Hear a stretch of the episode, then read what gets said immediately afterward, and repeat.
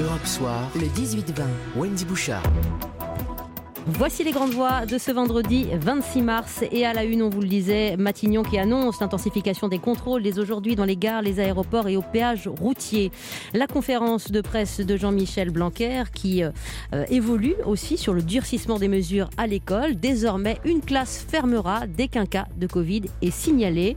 Les chiffres sont mauvais 30%, personnes, 30 de personnes positives au Covid de plus chaque jour en une semaine.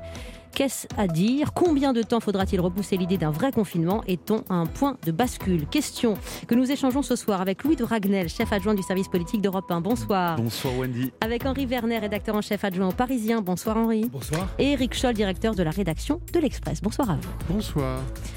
De nouveau, nous avons donc été prévenus hier après le discours d'Emmanuel Macron en marge du Conseil européen sur le passé et sur le futur proche.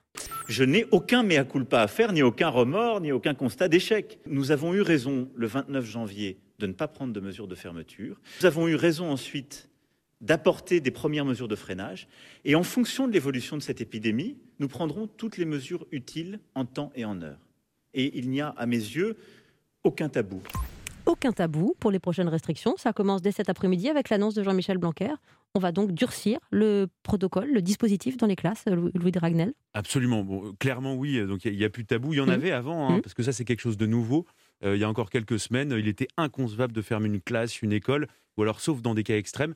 Et donc là, ça montre vraiment que Emmanuel Macron est, est au pied du mur parce qu'il voit bien qu'en fait son pari politique, il a beaucoup de mal à le tenir. Son pari politique, rappelons-le, c'était de ne pas confiner le pays, ne pas reconfiner le pays. Et donc, en fait, toutes les mesures qui paraissaient un peu euh, euh, infranchissables, eh bien, maintenant, elles deviennent franchissables. Donc, il y a la question des écoles.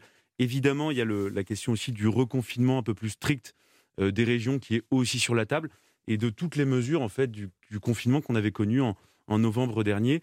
ça ne veut pas dire que ça se fera immédiatement, mais en tout cas, voilà, il y a quand même une évolution dans le discours. Il y a encore quelques semaines, quand on posait des questions au porte-parole du gouvernement ou à certains ministres, pour eux, c'était quasiment inconcevable qu'on puisse revenir sur ces mesures-là. Maintenant, il y a une petite nouveauté et donc il y a une inflexion du discours. On sera fixé en tout cas jeudi prochain, lors de la prochaine conférence de presse du gouvernement, et à mon avis, là, pour le coup, on aura euh, des annonces de mesures un peu plus dures. Très bien. Euh, en effet, les, écoles nous préoccupent et préoccupaient votre journal, Henri Vernet. Euh, c'était la une du, Parisien aujourd'hui. la une de demain sera probablement dans cette veine-là aussi. Oui, également sur les mesures sanitaires, sur le durcissement que hmm. pourrait avoir en tête Emmanuel Macron. cela dit, aucun tabou. Il reste quand même encore le mot tabou de confinement. On voit bien que ça, un reconfinement en bonne et due forme, si j'ose dire, c'est-à-dire avec de véritables fermetures, et y compris des fermetures d'écoles. Euh, et c'est ce que demande, vous citiez le, dossier du Parisien ce matin, euh, une épidémiologiste euh, justement dit que la, vraie mesure, notamment en Ile-de-France et dans les Hauts-de-France, c'est-à-dire là où d'une part les hôpitaux sont, saturés, les réanimations, les salles de réa sont saturées, et où d'autre part l'incidence de contamination est très, est très très forte, là elle ne voit, et bien de ses collègues avec elle, pas d'autre solution que des fermetures pures et simples.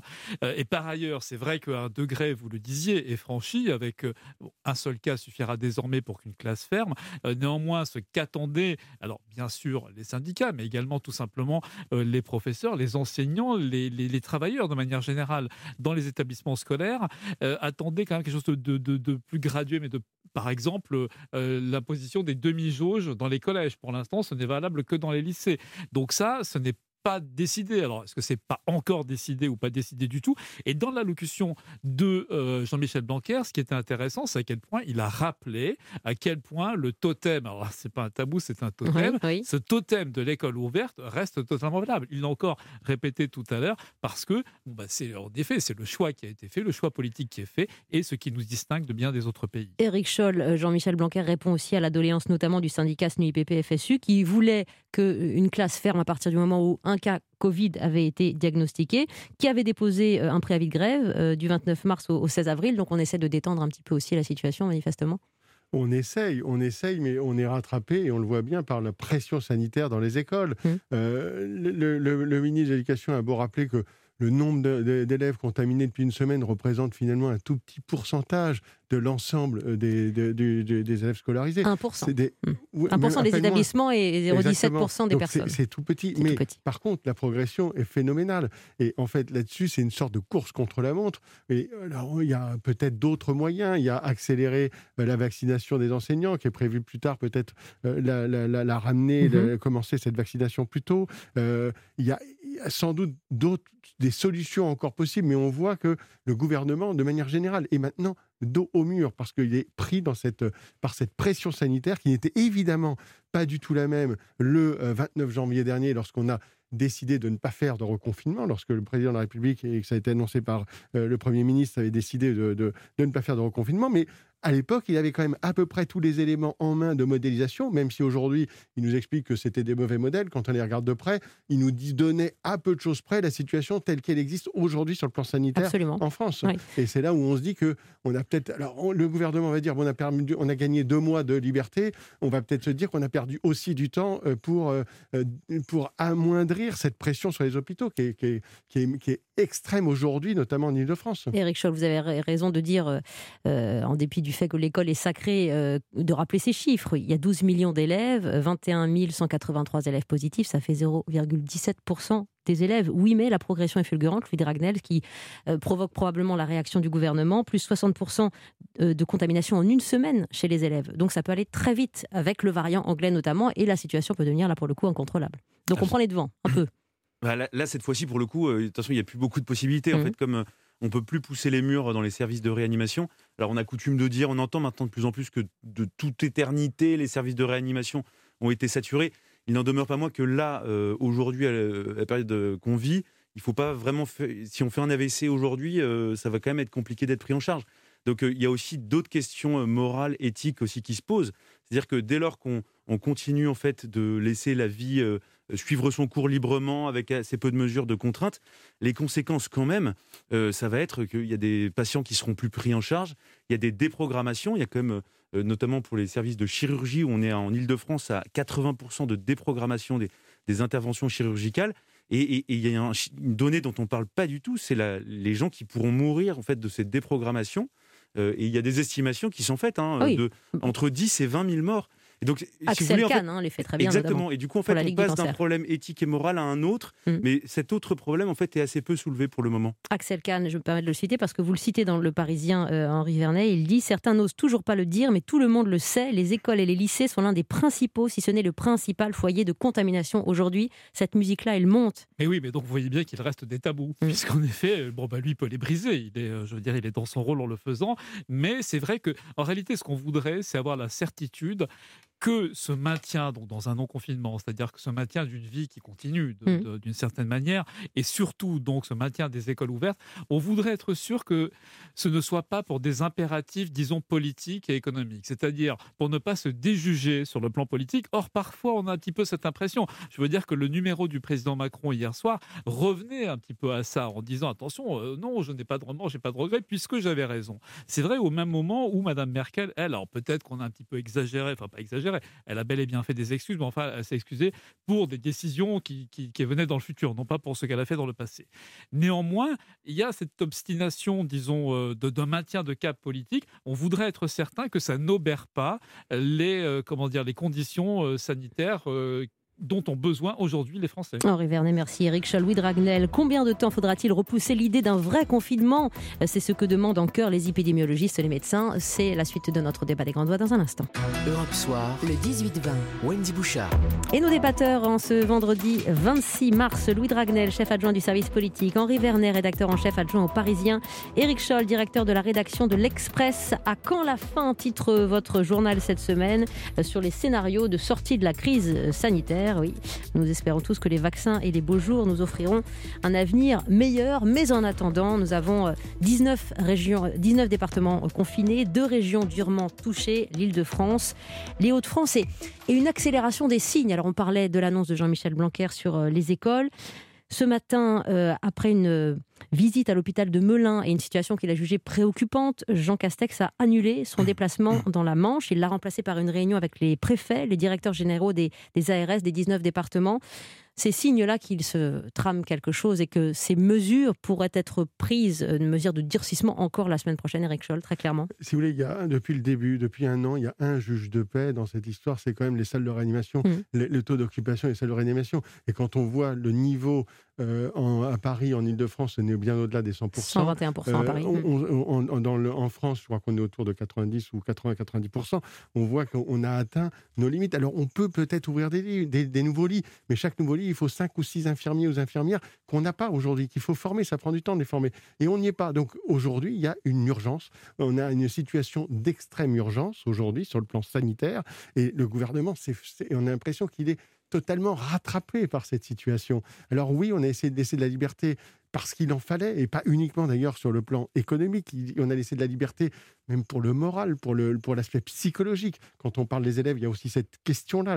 La question psychologique est très importante, mais on voit aujourd'hui que l'ensemble de ce que des compromis qu'on a essayé de trouver depuis des semaines est finalement dépassé par euh, l'aspect sanitaire. Oui, et ce sont des compromis qui dépassent aussi les Français. Regardez ce sondage ELAB 74% des personnes interrogées estiment que ces mesures ne sont pas cohérentes, 73% qu'elles ne sont pas efficaces, 65% qu'elles ne sont pas simples à comprendre. Euh, Louis Dragnel, il y, a un problème ici de, de l'opinion et de son positionnement face euh, au choix du gouvernement Alors oui, il y a, clairement, il y a, y un sujet majeur, c'est que déjà c'est très difficile de comprendre et de suivre. Hmm. Nous-mêmes journalistes, notre métier c'est quand même de suivre ça toute la journée. Et parfois, il arrive quand même qu'on en vienne à la fin de la journée à se poser la question, mais en fait, sous quel régime on vit? Euh, Est-ce que j'ai le droit? Est-ce que j'ai pas le droit? Et du coup, pour des gens qui forcément, nous, c'est notre métier. Euh, pour la plupart des gens, c'est pas leur métier. Bah déjà, quand c'est très difficile à comprendre, c'est pas clair. On voit bien que le, le gouvernement hésite. On voit qu'il y a deux lignes au sein du gouvernement. Il y a ceux qui prône un confinement assez dur. Et puis, en fait, il y a tout le reste du Olivier gouvernement. Véran, et Olivier Véran, Jean Mmh. Castex, et Mmh. tout le reste du gouvernement qui est même un petit peu abattu, en fait, qui en a marre, qui est comme les Français. Ils en ont marre de ce confinement, ils en ont marre de faire, de ne travailler que sur ces sujets-là. Et du coup, en fait, forcément, ça se ressent. Et, si vous voulez, on a dépassé le premier anniversaire du confinement. euh, et, et ça, c'est un coup psychologique extrêmement fort. Et du coup, voilà, je pense que c'est aussi une grande lassitude. Et c'est pour ça aussi que les gens acceptent. C'est l'acceptabilité, l'acceptation sociale. Bien sûr. Euh, et, et ça, c'est une vraie question, parce que si demain Emmanuel Macron décide de durcir, vraiment se pose la question est-ce que les Français vont accepter ces mesures? Et même, est-ce que les policiers et les gendarmes, dont on parle beaucoup là depuis ce matin, Mm. est-ce que réellement ils vont faire appliquer, respecter les contrôles? Parce que eux-mêmes euh, ne trouvent pas de sens à la mission qui leur est confiée. Un policier, quelqu'un qui rentre dans la police nationale, il rentre pas dans la police pour euh, faire des contrôles sanitaires et contrôle vérifier des attestations. et, et aux aéroports. En, effet, euh, il y a ce point de bascule qui se joue euh, à la fois dans la position du gouvernement et dans ses mesures, mais aussi dans euh, le comportement des Français. Vous avez fait euh, un, un dossier cette semaine, Henri Vernet, pour le, le Parisien, sur cette lassitude et ces Français qui de plus en plus bravent euh, les couvre-feux, les mesures, parce qu'ils en ont marre, et, et alors qu'on est au point le plus délicat de la situation. Oui, parce qu'ils en ont marre, mais ça rejoint également ce que vous signaliez à propos du sondage, c'est-à-dire qu'ils les bravent également parce qu'ils sont pas sûrs d'avoir bien compris ce qu'on leur demandait. Et parfois, ce désarroi, il faut bien reconnaître que le- les autorités y aident un petit peu. Mm. Quand vous faites une attestation, alors bien évidemment, cette question totalement ubuesque a été réglée euh, en, en l'espace d'un week-end. Là, pour le coup, euh, euh, On s'est mis à la place du kidam, a su reconnaître une erreur et faire quelque chose de beaucoup plus simple. Mais euh, on est en plein dans la complexité euh, et donc et dans l'incompréhension du coup parce que le comportement adopté, ben on- tout simplement les gens avaient du mal à le déduire d'un document aussi complexe et aussi compliqué à remplir. Donc voilà, tout ça suscite une espèce de donc incompréhension. On l'a dit, de défiance également. Et, euh, et s'il y a défiance, eh bien ça incite à braver euh, finalement des, des- des consignes qui nous sont données par quelqu'un en qui on n'a pas, confiance. Et c'est ça qu'il est important de rétablir aujourd'hui, de donner un cap. Et là aussi, il faut bien dire que le discours a beaucoup évolué. Alors, c'est euh, en- entre, rappelez-vous, il y a quelques temps, Emmanuel Macron avait dit c'est encore l'histoire de 4 ou 5 semaines, c'est-à-dire mi-avril. On a bien compris désormais que ça ira beaucoup plus loin. On parle maintenant du 14 juillet, assez symboliquement d'ailleurs. Mais- ouais, c'est insupportable. Euh, à voilà, c'est de- insupportable. de- c'est- de- et de en même supplice temps, chinois en fait. C'est un supplice chinois depuis un an. bien Et sûr. donc pour plein de gens, moi, moi, c'est c'est là pour le coup c'est du vécu. Je vois autour de moi des gens qui sont disciplinés, qui honnêtement respectent les lois et tout, et qui soudainement en fait, on peut plus et ont envie de se faire leur confinement. Parce que la loi, c'est la loi. C'est ce qu'a reconnu Emmanuel Macron. Le maître du temps, c'est le virus, et donc c'est lui qui dicte sa loi. Et on avait une arme face au virus. On, l'a toujours. C'est le vaccin. On va en parler. Je vous donne la parole juste après la pause. Eric euh, Scholl euh, de l'Express et du vaccin. Est-ce qu'on peut justement là aussi euh, assouplir les conditions vaccinales? C'est peut-être les, arguments que brandissent en tout cas un certain nombre de politiques. David Lisnard, on pourra en parler. Anne Hidalgo également. À tout de suite. Europe Soir, le 18-20. Wendy Bouchard. 18h50 la fin du débat des grandes voix avec euh, nos débatteurs Louis Dragnel d'Europe 1, Henri Vernet, rédacteur en chef adjoint au Parisien, et Eric Scholl de la rédaction de l'Express et dans les, le, directeur. Comment remobiliser les Français qu'on disait lassés justement, inciviques, euh, dans la lutte contre le Covid, Eric Scholl? Écoutez, pour les remobiliser, ce qu'il faut, c'est leur indiquer un chemin de sortie. Il mm. faut leur, faut leur indiquer qu'on va finir par sortir un moment de tout ça. Alors, il y a des éléments qui vont être un peu euh, difficiles parce que dans quelques jours, on va passer le cap des 100 000, des 100 000 décès. Hein. Il y en a eu 17 euh, 000 depuis le 29 janvier dernier. Depuis le début de, du coronavirus, on compte plus de 100 000, on comptera tant quelques jours, plus de 100 000 morts. Mmh. Mais maintenant, pour sortir de tout ça, on le sait, il n'y a qu'une seule sorte de porte sortie, c'est la vaccination. Euh, il faut accélérer à part tous les moyens possibles, et c'est ce qu'on est en train d'essayer d'être fait en élargissant au maximum les possibilités de, de se faire vacciner. Maintenant, il y a là-dessus, il reste une incertitude majeure, c'est l'incertitude industrielle, c'est-à-dire la capacité d'obtenir les vaccins, de se faire livrer. Et ça, je dirais d'une certaine façon, ça ne dépend pas que de la France, c'est aussi de l'Union européenne, et c'est aussi le ratage, des ratages de l'Union européenne qu'on paye. On le voit par rapport à l'Allemagne, finalement, on est à peu près au même niveau. Il y a 10% de la population jusqu'à présent qui se fait vacciner. Mhm. C'est-à-dire que quand on compare au Royaume-Uni, quand on compare aux États-Unis, qu'est-ce qu'on est mauvais? Qu'est-ce qu'on est mauvais? Et il y en a qui ne veulent plus être spectateurs justement de ce triste euh, spectacle. David Lisnard, notamment euh, le, maire euh, de Cannes, se lance dans un bras de fer contre le gouvernement et il veut commencer la vaccination des personnes de plus de 50 ans, y compris sans signe de comorbidité. Donc, donc il veut anticiper sur la marche à suivre du, gouvernement. L'idée est lancée, il va le faire, quitte à être dans l'illégalité, Louis Dragnel? Alors oui, oui, il va le faire. Après, il, est, enfin, il fait un coup politique clairement. Alors il y a aussi une. Ouais, mais ça peut faire bouger les choses. Derrière, hmm. ça peut effectivement faire bouger les choses et pourquoi pas. Euh, mais ensuite, il va très rapidement être rattrapé par le fait euh, qu'il n'y a pas de dose en fait, que hmm. ça manque et donc euh, il va pas réussir à vacciner toute la population, toute la classe d'âge de sa la population de sa ville à partir de demain. Mais du coup, ça soulève la question que vous pointiez tout à l'heure c'est en fait c'est l'échec vraiment de la stratégie européenne sur les commandes de vaccins. On voit bien qu'on a été naïf en fait. On exporte par exemple, les chiffres sont tombés hier, l'Union européenne a exporté en deux mois 43 millions de doses dans 33 pays, dont la Grande-Bretagne par exemple, mhm. et n'a importé zéro dose. On voit bien que par exemple le contrat AstraZeneca, l'Union européenne a commandé 130 millions de doses, on en a reçu 19 millions. Donc AstraZeneca n'a vraiment pas euh, honorer son contrat. Et donc là, pour le coup, on se transforme très rapidement. Le débat va vite euh, se transformer en débat sur la responsabilité politique à la fois d'Emmanuel Macron pour le territoire français et puis de l'Union européenne parce que euh, très... oui mais en attendant il va falloir agir. Il va falloir agir. Et justement euh, est-ce que la, proposition aussi d'Anne Hidalgo d'ouvrir euh, au maximum la vaccination quel que soit l'âge cette idée peut se faire son chemin Henri Vernet en gros si vous voulez être vacciné vous y allez. Oui à la fois. Bah, encore une fois le problème des doses que souligne ça c'est sûr. Momentanément on va dire. il y a un horizon plus positif dans un mois. on peut espérer que les comment dire que les livraisons notamment de Pfizer de Johnson Johnson qui va arriver. Et pourquoi pas regardez les Allemands qui ont dit maintenant OK au vaccin russe bien qu'il Sputnik V, bien qu'il ne soit pas encore homologué euh, par, par l'agence médicale européenne.